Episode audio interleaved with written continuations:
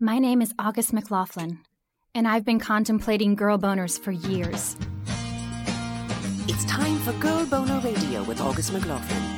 Spicy blend of personal stories, in depth reporting, and inspiration.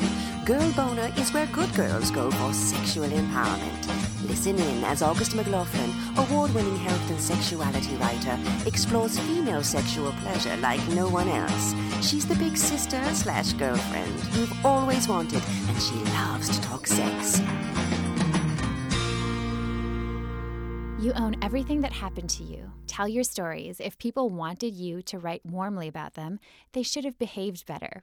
This quote comes from the book Bird by Bird by Anne Lamott, and today's guest lives, writes, and you could say dates by it.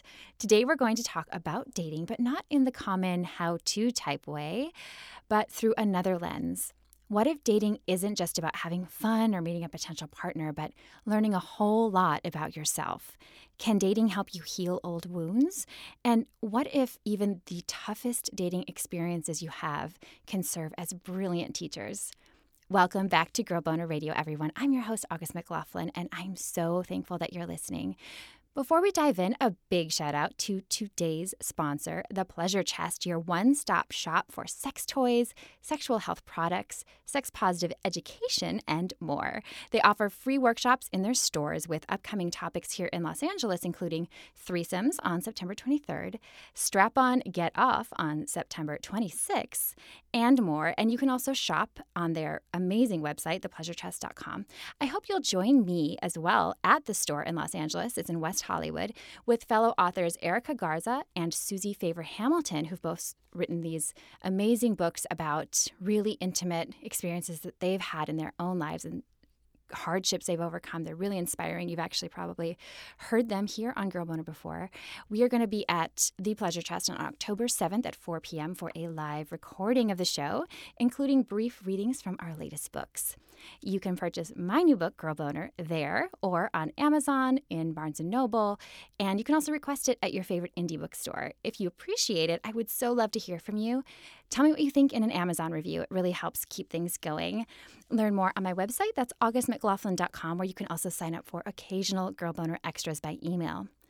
Now I'm so pleased to welcome back Bruna Nessif back for her second appearance on the show. She's an advocate for personal development and a self proclaimed hopeful romantic and founder of The Problem with Dating, an awesome multimedia platform that provides entertaining yet thoughtful pieces about love, dating, self reflection, and spiritual growth. Bruna's work has been featured in multiple publications and networks, including E! News, Playboy, Huffington Post, Cosmopolitan, Esquire, and Bravo. She is currently enrolled in the Institute of Professional Excellence in Coaching to become a certified and accredited life coach for high conscious living, which is so you, Bruna, specializing in self love and relationships. Additionally, she's been studying energy work and is continuing her journey to become a master Reiki healer, which is awesome.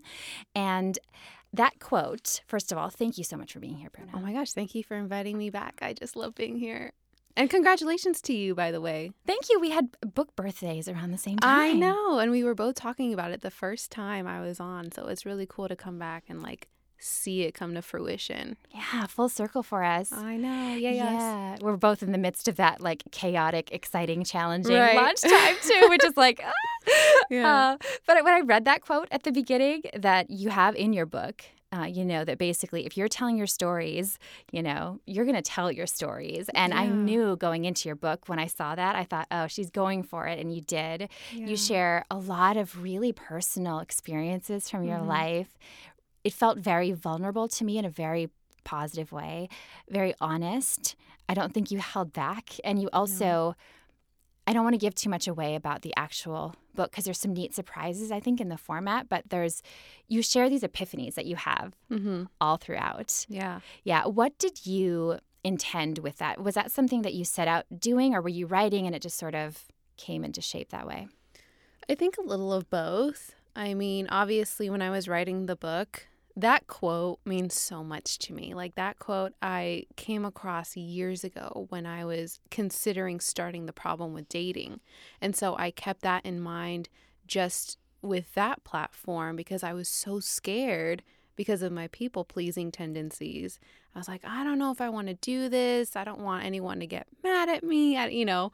And then I saw that quote and I was like, this is so true. So anytime I would get like anxious or afraid, I would go back to that quote and I'm just like, Bruna, it still happened. You know, they chose how to react and behave. That's not your problem. So if you're telling a story and they come off in a certain light that's undesirable, well, then maybe they should have behaved better. right.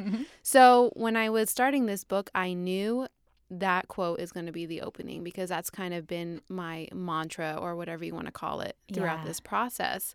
However, this book was just so full of surprises, even for me, because you know, you go in with one intention. I'm going to tell these stories. Hopefully, people gain lessons. But really, like the biggest student in this process was me because so many different obstacles or, or just things would happen along the way that would delay the book. But in retrospect, it was like, oh, it wasn't time yet. I so was- relate to that. yeah, yeah. it was just so many lessons and things that still needed to happen, which at the time I obviously wouldn't have known. But now I'm like, wow, it came out at the perfect time. If I would have put it out a year ago or whatever, I wouldn't have been happy with it because it wasn't complete.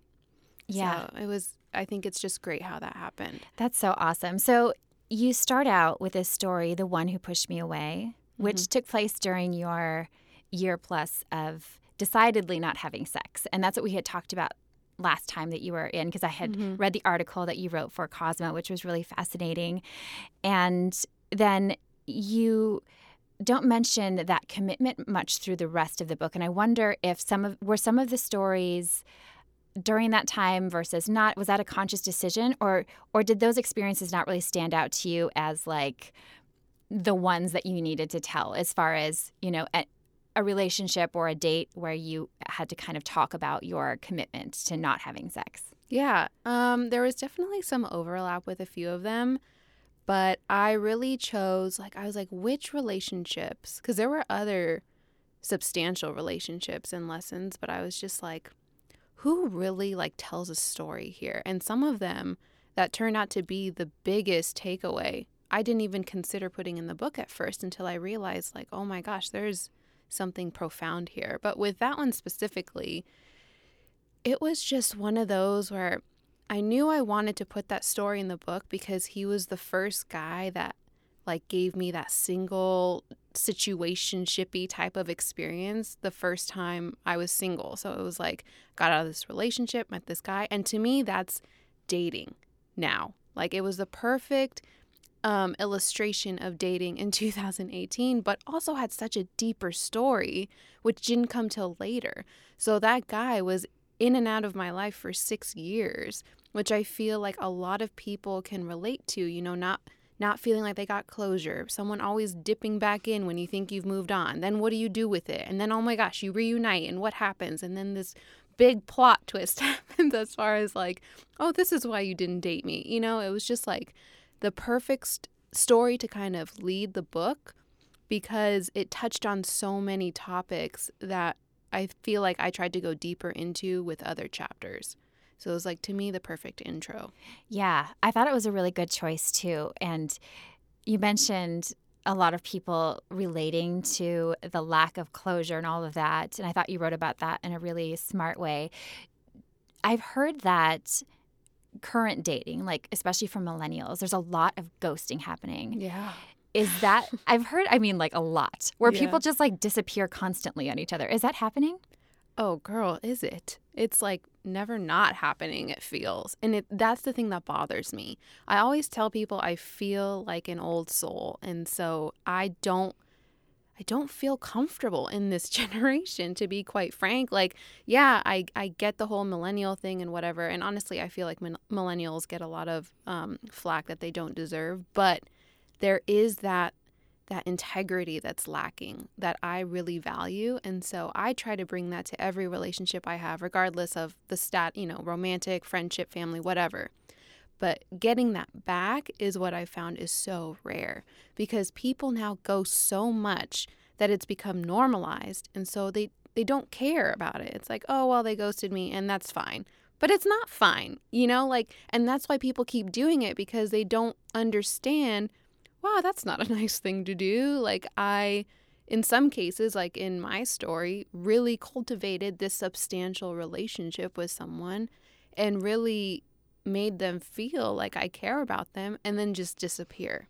Yeah, which is a horrible feeling. It happened to me once, and I just remember feeling because you're worried about them too. It's like, are Yeah. they safe? You know, but you don't know them well enough to actually know what's Right. going on. And it's horrible. Do you feel like the ghosting kind of trend? So it's being perpetuated by prevalence, right? Mm-hmm. But does it come somewhat from technology and sort of it's so easy to like swipe and ignore? And since you're not necessarily seeing the person in Mhm. person very much or it's a text, we lose some of that intimacy and the nuance. Oh, definitely. I think the fact that so many connections, however you want to define that, happen digitally, that it does, it kind of almost doesn't register in your head like, oh, this is another human being. It's like, this is a name on a screen. This is someone to text. And when I'm over it, I'm over it, and they'll be fine because it happens to everyone. It happens all the time. It's not a big deal.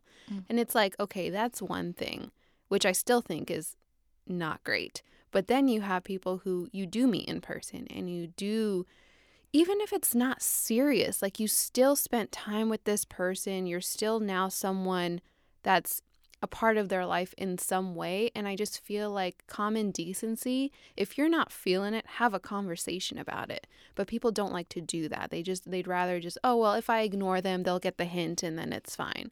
But that's so selfish to me. And granted, I've done it, you know, to be completely frank, I've done it because it's easier than having that uncomfortable conversation of, hey, you know, I don't think this is going to work or whatever. So you're like, well, they'll get the hint because I'll just stop responding. But right. that but just that's not how we grow either. It's Yeah. like it's hurtful, but then also it hurts our it hurts the other person and us because we don't get to have those difficult conversations which help us grow as people and and find real lasting connections with people. Absolutely. And it's like at the end of the day, if you don't respect the other person, fine, that's on you too. But do you respect yourself by doing that type of behavior? Like, what are you putting out there? How are you showing up? What are you telling people that you value in your interactions if that's how you lead?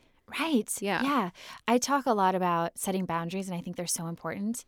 And as you were talking, I thought, oh my goodness, it's, I think some people might see that in kind of a twisted way Mm-hmm. without trying to, where they go, I'm going to set my boundary by ignoring that person, which you should if you're in harm, right? Mm-hmm. Full permission to everybody. We should have that for ourselves. If someone is harassing you or making you feel violated in any way, you do not owe them your time or Right. response, anything. But if it's just, oh, I don't really want to talk to this person, bye, that's not a boundary. That's that's just sort of letting it, you know, float into right Netherlands. in its own way. And to be completely honest, I think I illustrate it in the book. My boundaries are not great. You know, I that's something I continuously work on just because I've always felt like well, I should be at everyone's beck and call. I should put myself out there for whoever I care about and it doesn't matter if I'm depleted. It's fine. Like, you know, all this stuff. So, it is difficult to start setting boundaries, especially with people that you're close to, because you don't know how they'll react. But that's when I go to another quote, which I'm probably going to mess up because I can't remember it verbatim, but it's something along the lines of when you start placing boundaries and those close to you get mad, you realize how much they took advantage of you not having boundaries. Ah, So I'm always just like, okay, like I need to put myself first, my needs first. That's not selfish, like we've been taught to believe. And you'll easily see like who gets it and who's just like, yeah, I've had friends who either flipped a noodle and was just like, what's going on? Like, I need you right now, right here, you know, all this stuff. And I was like, Mhm. ooh, that's interesting. And I've had friends who were like, finally, like, good for you. It's about time that you did that. And Yeah. I'm just like, I know. and it shows you who your true friends are and Yeah, who cares about you because those people want you to stand up for yourself as Right. you learned.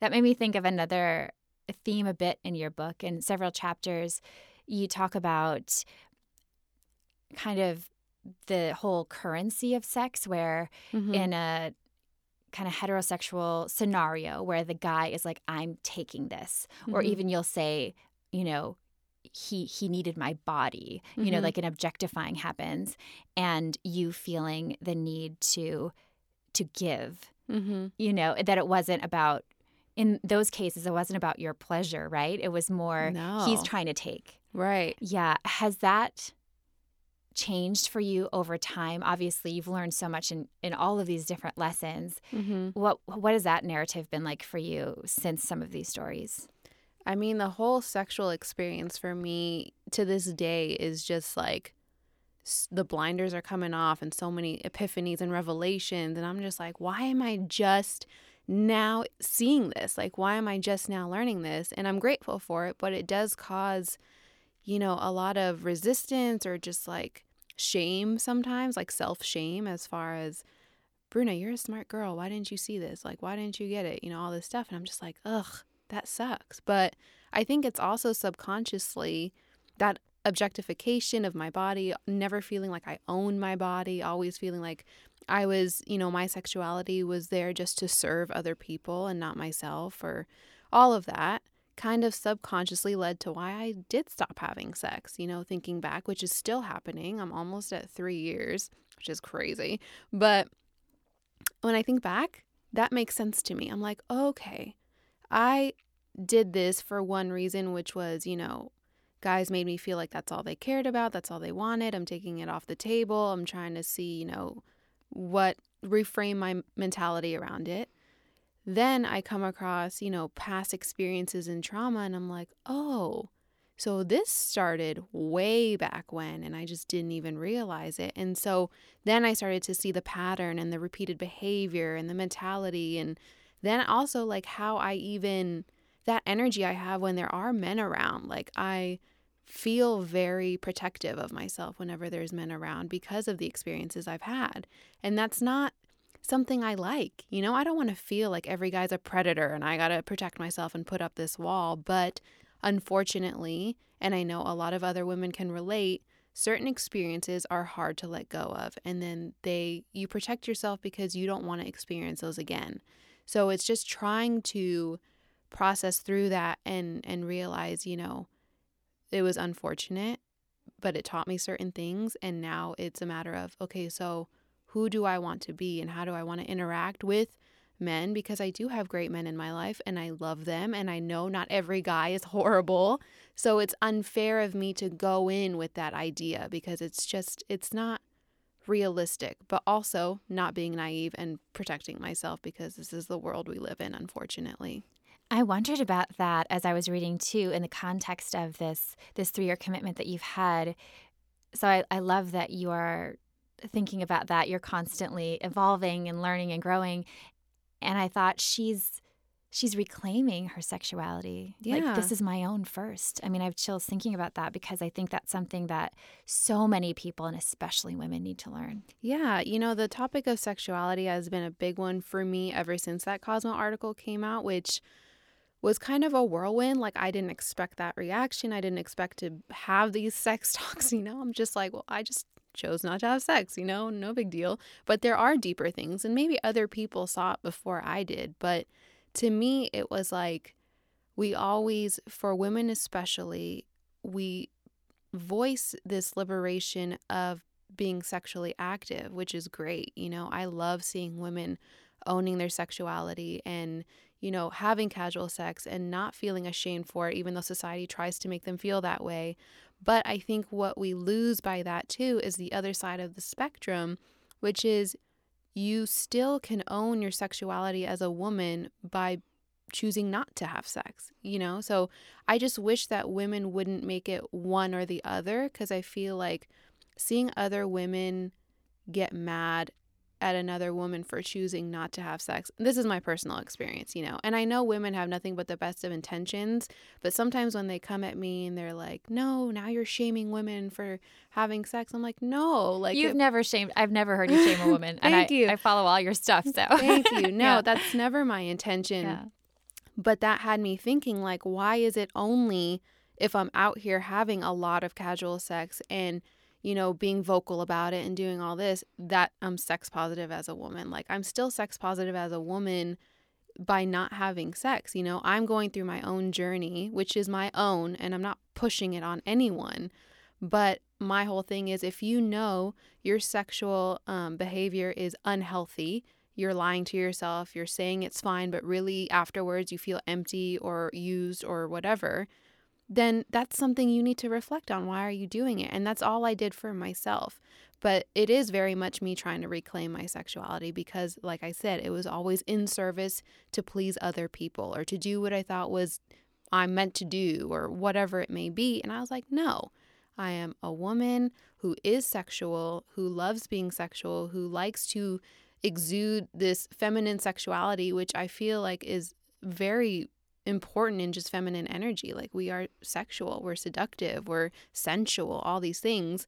And I want to be able to do that on my terms. And that's what's been so difficult is kind of like getting people to understand that. But I mean, I can't make people understand what they're not willing to hear. Right. So Because it's through their own lens of experience. Exactly. And I think a lot of times the idea of sexual empowerment gets misconstrued that Mhm. to be sexually empowered means you're having a lot of sex, Mhm. which that may be a piece of it, it may not, but you can be asexual and have no sex and be very sex positive and be very Mhm. empowered. And so I think it's a lot of the ideas and messages we get from cultural images and Mhm. and movies and all this stuff and we get this idea that oh this is the way you have to be sexual when really Yeah. you've taken agency of yourself and saying i'm going to do this for myself and see where it goes and trust the path and i think that's really beautiful Yeah, thank you. I think it's just one of those things too where like we went from one end where it was like no, women don't have that much sex. They're not allowed to be sexually, you know, all that stuff. Mhm. So, of course, we combat that with like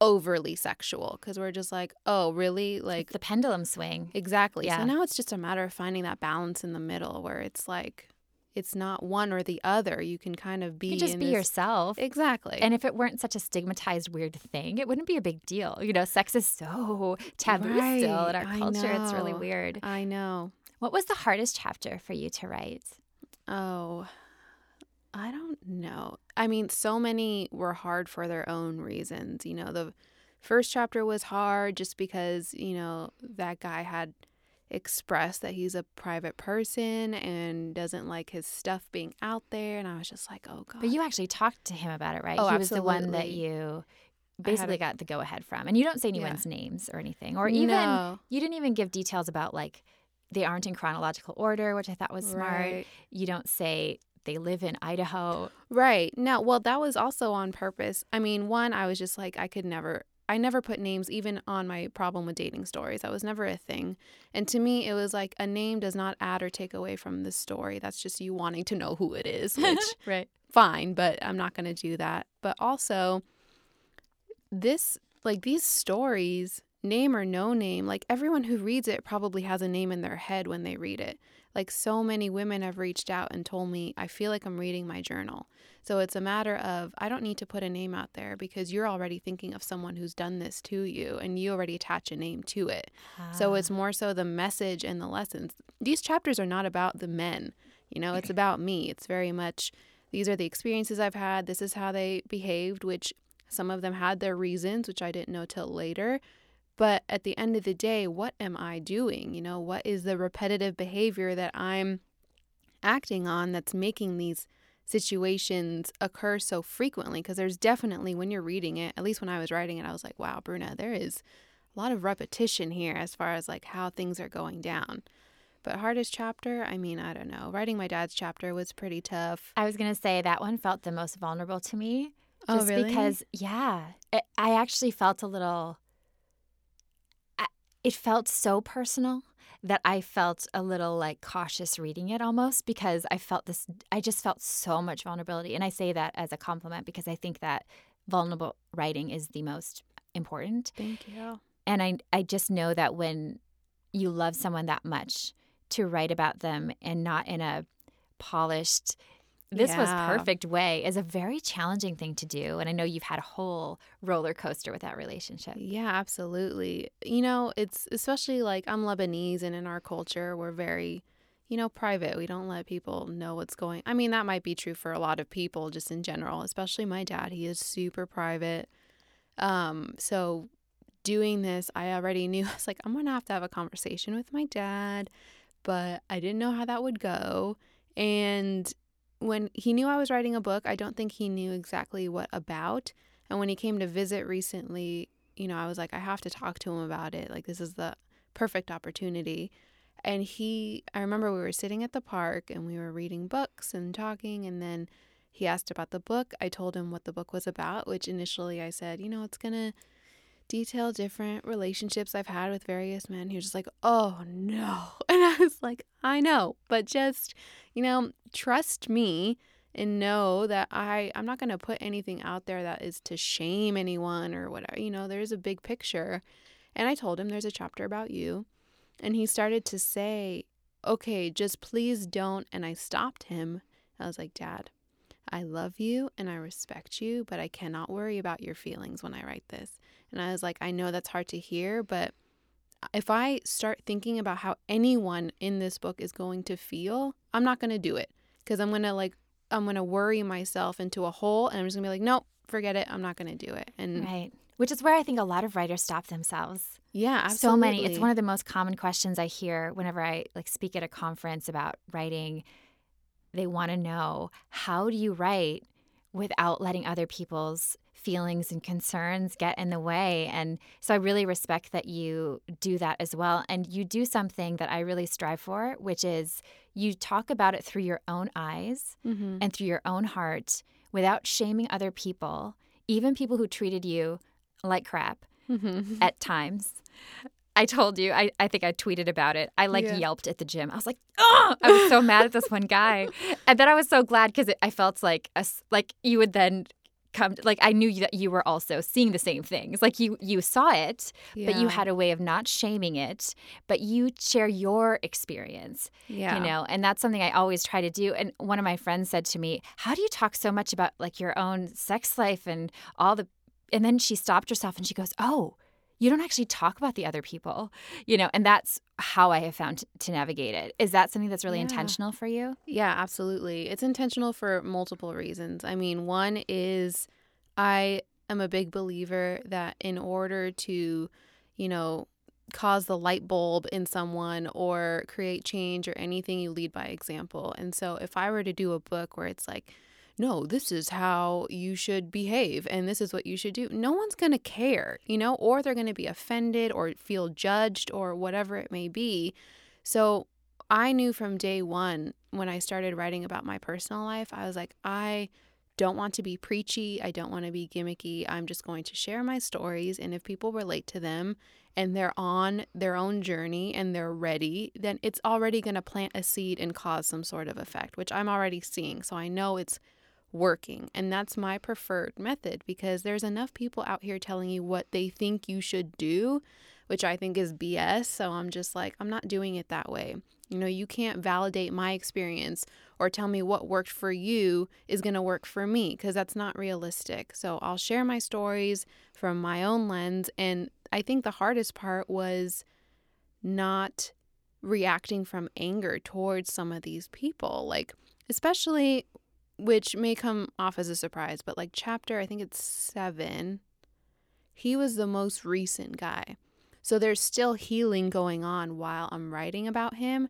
And I had to, the difficulty with that chapter is I had to like time travel in my emotions mm. and be mm. like, okay, Bruna, you're angry now, but you don't want to put something down this permanent that you're going to regret later and and read it and be like, wow, I was really just pissed. And saying these mean things about someone that I do respect and value, even though he may have acted in certain ways that I didn't like.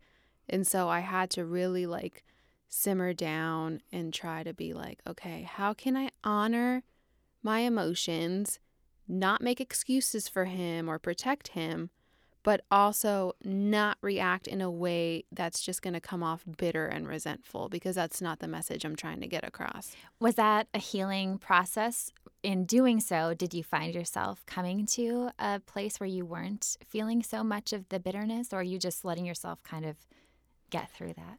It was it was healing. I mean, definitely needed a couple edits because I would like reread certain parts, I'm like, oh God, that sounds really mad. So Still then, cool that you got that out though. I always find that first of all, for any writers out there, you can put whatever the heck you want in your first draft. You can scream and yell and put everybody's Mm, names in mhm. it and make a lot of horrible sentences that it's so much easier and possible to change something you wrote yeah. than to not it, it stifles you otherwise and i feel like sometimes we have to just like i've done that with emails where i'm really upset about something and i know that it's probably about my own emotions you know it's Right. the there may be a very valid reason for them but sometimes i just have to like blast it out and then i save it as a draft and then the next day i'm like no not sending this one Right. Yeah. Yeah. no, you definitely have to hold on some stuff or just revisit it at a later time, you know, especially if you're like in the moment.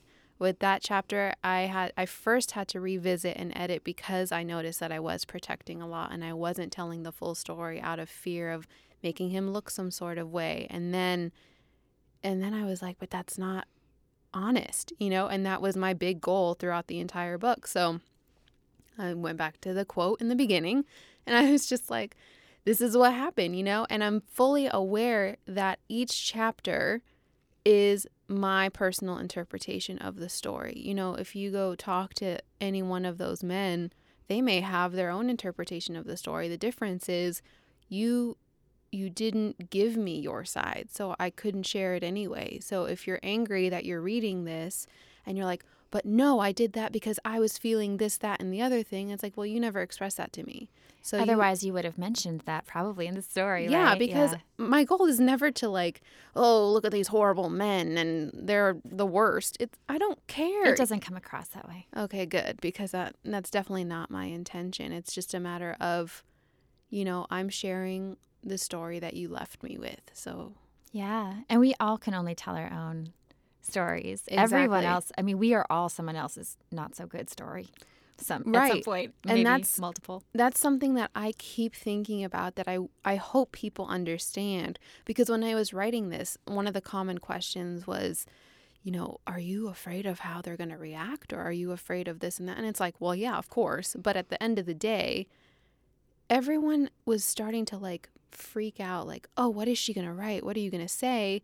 And I'm like, "Do you realize that you're a part of so many people's stories already, and they don't need to write a book for you to start worrying about how you carry yourself. So, just because I wrote a book and put it in like a tangible thing that you can read doesn't make it any different than you and me right now. Like, I'm a part of your story in this moment, and you're a part of mine. And so, you always get a choice. You always get to decide how you want your quote chapter to be. So, I'm always just like, why do people wait or freak out when it's like an artist or someone who can actually create something tangible from their experience? You're still leaving some sort of story behind with people you react with. So if you don't want it to be negative, don't be negative in that person's life. Yeah. You do a really good job as well in the book, I think, of talking about yourself in a way. If, if you're hard on anyone in the book, I think it's you. I get that a lot. Yeah. And Did you I- feel that? I know that. Um, probably. I think I I knew that because I just know that about myself, and I know that in the past, you know, I'll tell stories to people, and they're always like, "But Bruna, they shouldn't have behaved that way," or "Why do you keep blaming yourself?" or this and that. And I'm just like, who else am I gonna blame? You know, because to me, I always feel like you know, I I never want to feel like a victim, and I think I did for a long time, and so I was kind of trying to shift that. And again, it's trying to find that balance in the middle where I'm not a victim, but I'm also not, you know, the reason that bad things always happen. Sometimes it's just shitty people doing shitty things. And so I really had to kind of find that, but I do hold myself to a standard that is sometimes like unrealistic. And I'm trying to get better at it, but it's also like trying to change so many years of Yeah. myself that Pressure I'm like on yourself, for sure. Yeah. The other thing, though, that I, I did feel shined was the lessons that you learned and your your confidence throughout, especially toward the end. There's a chapter that's really powerful in that you're talking about who saved you. I don't want to give Mhm. it away, but there's a there's a theme of that as well, where you're very real about. Oh, yep. Guess what I did again, you know. But then you also are sharing the the standing up out of these things. Mm-hmm. And I think that's a really important thing for for people to hear as well because I think we do shame ourselves for the stories we are in other people's lives. Yeah, absolutely. I mean, there's no way, you mentioned it earlier, there's no way to be this like perfect human being to everyone all the time. Like, sure, there are people out there who probably have not so great things to say about me at some point in their life, but it's the accountability. Like, I really. I always feel like I can't ask of anyone what I'm not willing to do myself. And so, if I want people around me to be accountable and to strive to be their best self or to, you know, just be healthy, conscious, whole, open minded people, I need to do that too. So, I do hold myself accountable a lot. And I told myself, you know, in this book, because there was, you know, certain areas that I didn't intentionally I wasn't going to talk about it because it, it made me look bad. And then I was like, well, what kind of message is that? That I'm just going to talk shit about all these other things and then I'm not going to talk about the stuff I did. That's not real. So I was like, all right, I got to be open about this stuff and knowing that it's also just that power of feeling like I owned up to everything. So you have nothing that you can use against me. You know, there's there's a lot of comfort in that. Like, yeah, you might read something and be like, "Wow, that was horrible, Bruna. Why did you do that?" And it's like, "But I did it."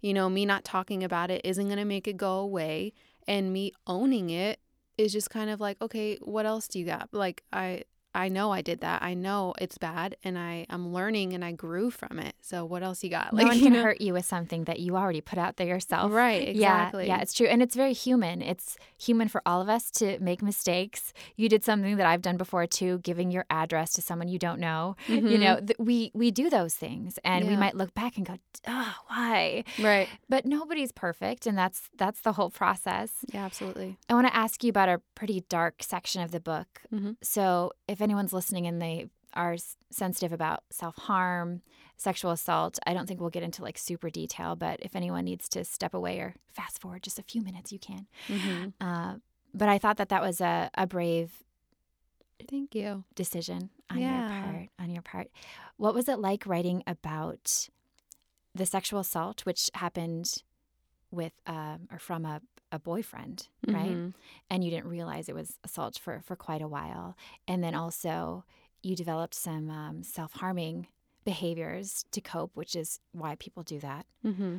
What was that writing process like for you? Um, I knew, at least with the self harm, I knew I was going to include it in the story because I I don't know, throughout the years, it's something that I felt would come up a lot just in general as like a general conversation with people in the public. And I was like, wow, like I feel called to share my experience because you know, everyone from the outside looking in has their own um idea of who I am, how my life was like, how I've dealt with things, all this stuff. And I'm like, it's probably not close to the truth. Um, but I also knew like if I'm gonna do this, I'm gonna wait for the book so I can really like give the full story in the background. It was healing to talk about for sure. It was also sad because writing, which I'm sure you can attest to, you really have to go back to certain moments emotionally and it's like, ugh, I really thought I was like And done it doesn't matter how many times you go back there. For me, it hasn't. When I tell certain stories, it, it hits me like the first time. Yeah, absolutely. And I mean, the sexual assault was its own beast just because, like you mentioned, I didn't realize that was assault until last year. Like last year. And this happened, I don't want to like age myself, but this happened like 15 ish years ago. So, as someone who does consider herself very self aware and smart and intelligent and all this stuff, I was like, how did I not realize that that's not the way it should be? And actually, it was, I don't know if I mentioned this in the book, but it was during a date with the chapter seven guy that I realized, oh, I was sexually assaulted. Because we were talking about, I don't know what, he just provided such a safe space for us to like go back into our histories and talk about not so great things. And he knew about this ex for other reasons. And then I mentioned that specific scene that I describe in, in the book. And the way he looked at me, my heart broke. And I was just like, he wasn't supposed to do that, huh? And he was like, no. And I was just like, oh my gosh. Mm. Then you have to process everything all over again. And you're just Right. like, what else did I, quote, allow to happen Mhm. to me? There's the self blaming stuff that Yeah. comes up. It can be very validating in some ways to go back and Mhm. go, oh, well, no wonder this person hurt me. Therefore, this, this, and this makes sense. But then there's the how could I, quote, let this, even though it was a thousand percent not your fault. Mm-hmm. And the fact that you didn't know that it was assault is such a cultural thing. Yeah. So it's an important story because if people don't believe that people have been assaulted because it was a Mhm. boyfriend or, Yeah. you know, or that whole idea that he is he needs it from you. That was like very visceral in that chapter. Right. And I know before we got on air, we spoke about Megan, Dr. Megan Stubbs, who is a friend of both of ours. Yeah. So she's a sex educator who I'm lucky enough to have, you know, one call away. And when it came to that chapter, I I was still so like taken aback by this revelation that even he wasn't going to be in the book. He wasn't even a thought. I was like, well, okay, that was a, a long term relationship and it wasn't great, but like, I don't know that there's anything I need to talk about. And then all of a sudden, all this stuff happened, and I was like, oh my goodness. And so I reached out to her because I was still, there was still some denial about it. And I was just like, is this rape? Like, is this sexual assault? I don't know. I don't, because like I mentioned in the book, you think of rape and sexual assault, and you immediately have this picture in your mind of what that looks like. And it's usually, you know, the dark alley, stranger coming at you, and all this stuff. Which is the least common type. Right. And horrible, but the least common type. Right. And Yeah. it, so it was like so many fears came up instantly like, am I calling out someone who didn't do what I think they did? Am I going to minimize other women's experiences who were more traumatic than this and they're going to read it and think like, how dare you try to like milk this or whatever, you know, all Mhm, these different mhm. fears that you have. But at the end of the day, I was like, you know, she affirmed, like, no, this is absolutely you know, this is rape and sexual assault. She let me know all rapes are sexual assaults, but not all sexual assaults are rape. And I was just like, okay, And there's So- no such thing as non consensual sex that's rape. right. Yeah. And it also, especially when it's sexual assault and there was not penetration, I feel like it's really important for the person who it happened to to be the one to dis- to say this was an assault, you know, or if it wasn't. I think sometimes people can jump to things and go, "Oh, well, that person, you know, touched your breast. That was definitely assault." And if you're like, "Actually, it was not a big deal to me. It was fine, blah blah blah." And you really truly feel that to your core, Yeah. you know, then it's it's not. But when the description of how you were feeling, Mm-hmm. I mean, there's no question. Yeah. And that's, that's something that I would go back to. Like, I remember this moment so vividly. Why? You know, why is this sticking out to me? Why I didn't feel good. So why not? And then, you know, you make up your excuses. Well, I wasn't in the mood or blah, blah, blah. And it's like, but no, it went a lot deeper than that. And so, honestly, part of telling this story was because I know there are so many women who can relate to it and who probably go through the same motions I went through, which is no, that's not what it was. No, that's fine. So if you're not acknowledging that that's not okay, how many times are you putting yourself through that which uh, without realizing like I don't have to do this? And that's what gets me mad, honestly. Like I'm not even mad at my ex. I'm not mad at any of that because I hope I'm not just making excuses for him, but I really feel like our sex our sex education is not how it should be. And so I really almost feel like he has no idea that that's what it was.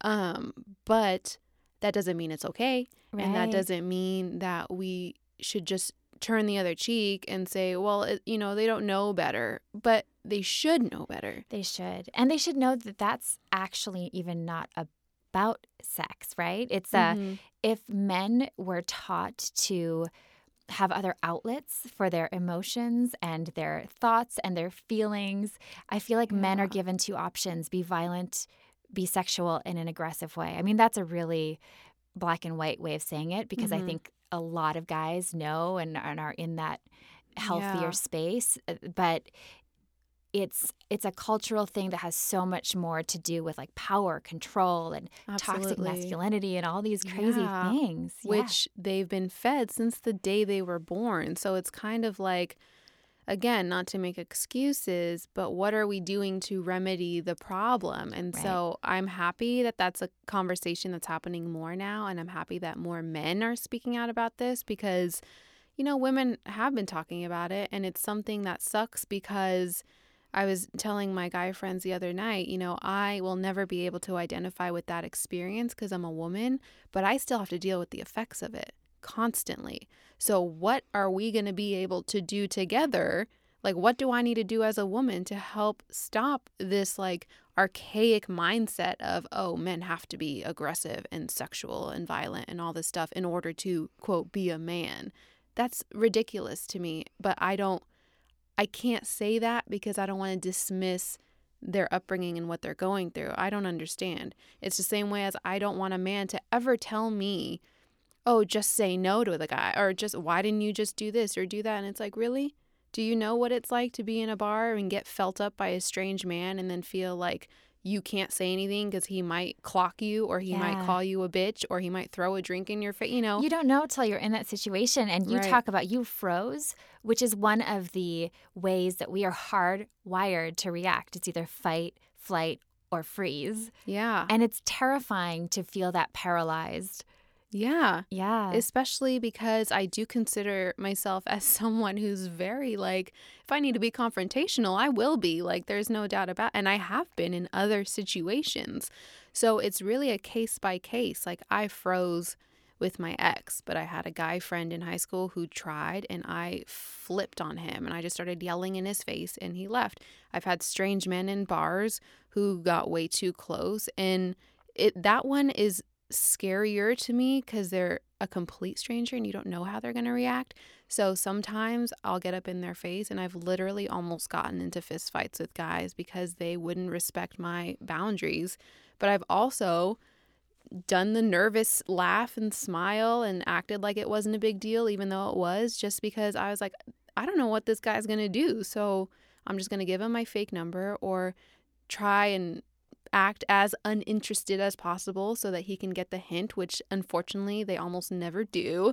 And then uh, I'm like caught in this like weird space that I should have never had to be in. Thank you for sharing that because I feel like we also get an idea that either somebody's always really fierce in their response or not. And it's Yeah. actually, it is case by case. And we are having to strategize in the moment, which can look different in every scenario. That's why I feel like the muscle memory is really important to. You know, I took um, an impact personal safety self defense class, Mm, and so much of that was about prevention, right? Which I think is so important. And I, I'm always careful when I talk about it. I don't, I don't think that it is the onus should be on us to be Right. like, you need to learn this because that's the way the world is. What I see it as is understanding your own capabilities mm-hmm. in a huge sense that goes beyond a, a guy approaching you or whatever. It was so empowering, but the the muscle memory when you are when you are really kind of working it and and thinking about these It becomes a reflex. yeah, yeah, Yeah. in all different scenarios in the boardroom, you Yeah. know, anywhere. Absolutely. Yeah. Which it is sad that we feel like we have to do that. Some, well, at least I do. I'm always like, I got to take some. I took boxing for a bit, and I, but I'm always like, well, in this world, I got to make sure I can defend myself, which is sad when you think about it. I mean, I get it, but it's also like, Yeah. well, why?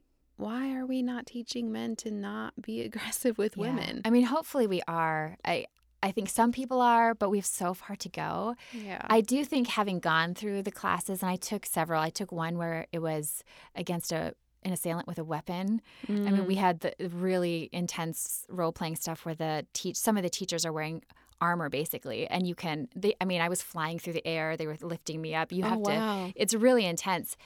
But what I loved about it was it brought me to a level of confidence that wasn't about fear, like, oh my God, I have to walk around in this world and it's scary tonight and all that stuff, although it helps in those scenarios hugely. Yeah. But just the idea of, oh wow, the world also has taught me that I can't take care of myself.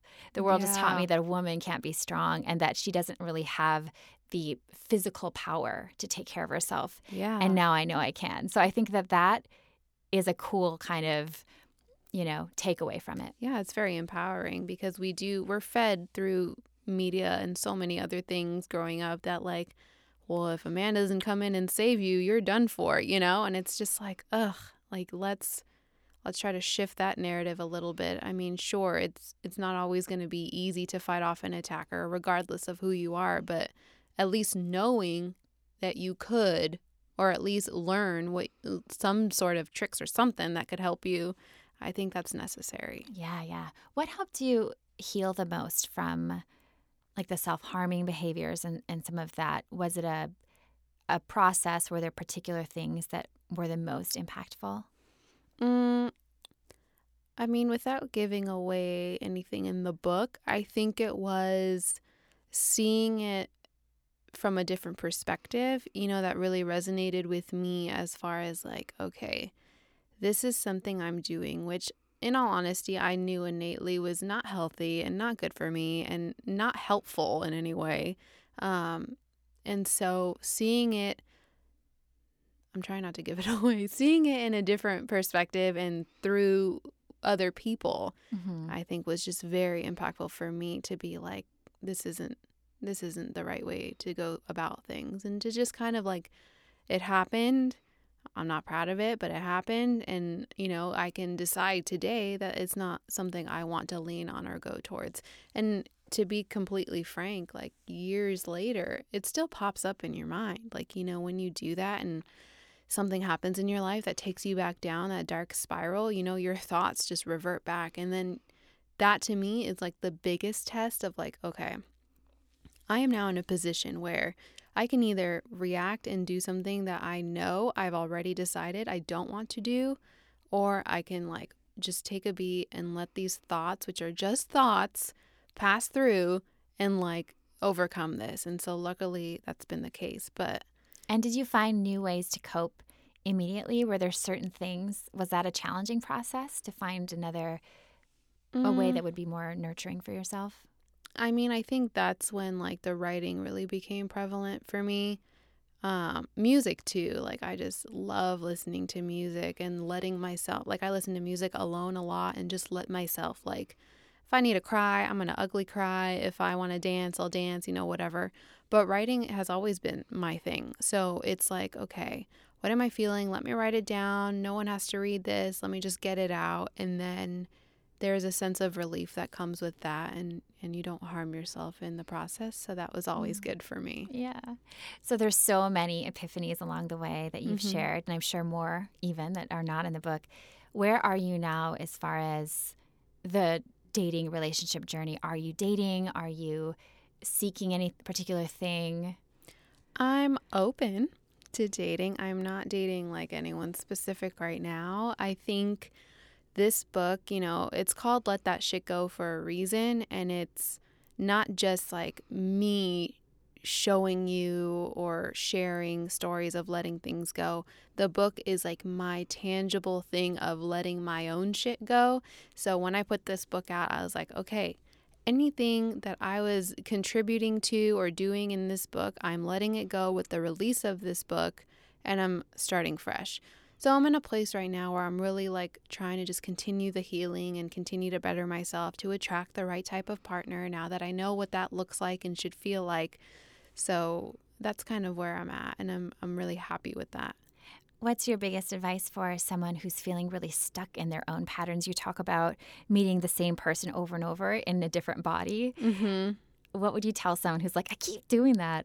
Yeah, I mean, something that I did is I had this like ideal relationship like exercise where I'd write down like what's the ideal relationship that I want, you know, and I'd write down the things that I would want in a partner. Then I would flip it on myself and be like, so what of these things am I bringing to the table? What are some things, you know, the accountability is the big thing. What am I doing? Like, what is these like repeating behaviors I'm doing? I was falling really fast. I was investing very soon. I was feeling the need to prove myself. My abandonment issues made me feel like, oh no, I gotta cling on as tight as I can because if you leave, like that reflects poorly on me. I'm not worth it, you know, all this stuff. So it was just mainly like, you need to sit down and really make a decision. Do I want to become a better person, which hopefully the answer is yes.